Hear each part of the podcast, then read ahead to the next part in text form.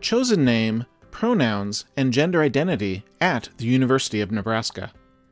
With the adoption of Executive Memorandum 40, the University of Nebraska allows for individuals to specify their chosen name, preferred pronouns, and gender identity within official systems.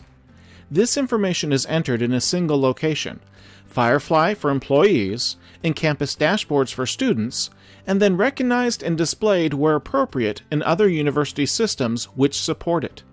In the case of chosen name, this does not change an individual's official name of record. It simply allows for the chosen name to be displayed where possible within the university community. Faculty and staff at the university should update their information in the Firefly portal. Students should change their information in their campus PeopleSoft portals, known as MyRed, Mavlink, MyBlue, or MyRecords for the UNL, UNO, UNK, and UNMC campuses respectively.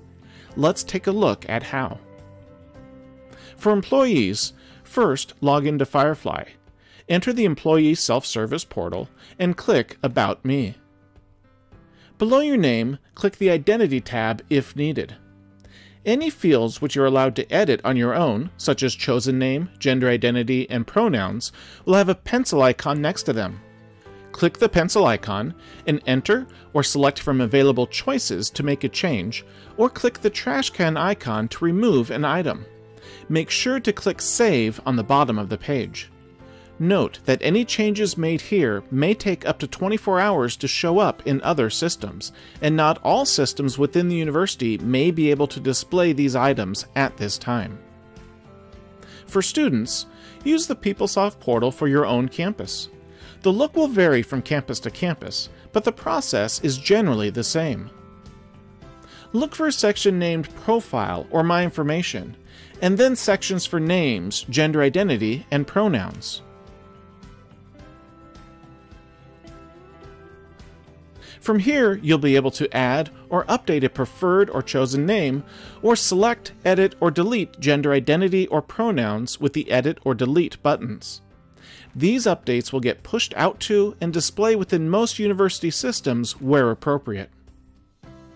Some systems, such as Zoom, may allow users control over if and how pronouns are displayed.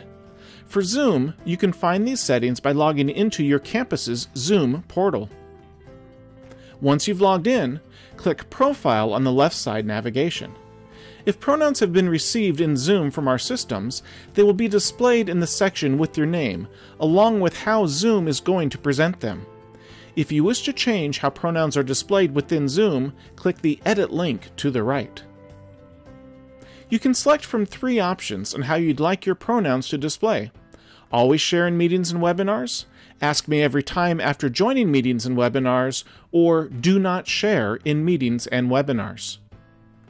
Additionally, while in a Zoom meeting, you can toggle between sharing and unsharing pronouns. To do so, click the Participants button at the bottom of the screen, and then mouse over your name, click the blue More button, and choose to share or unshare. This will have an immediate effect, but only for the current meeting you are attending.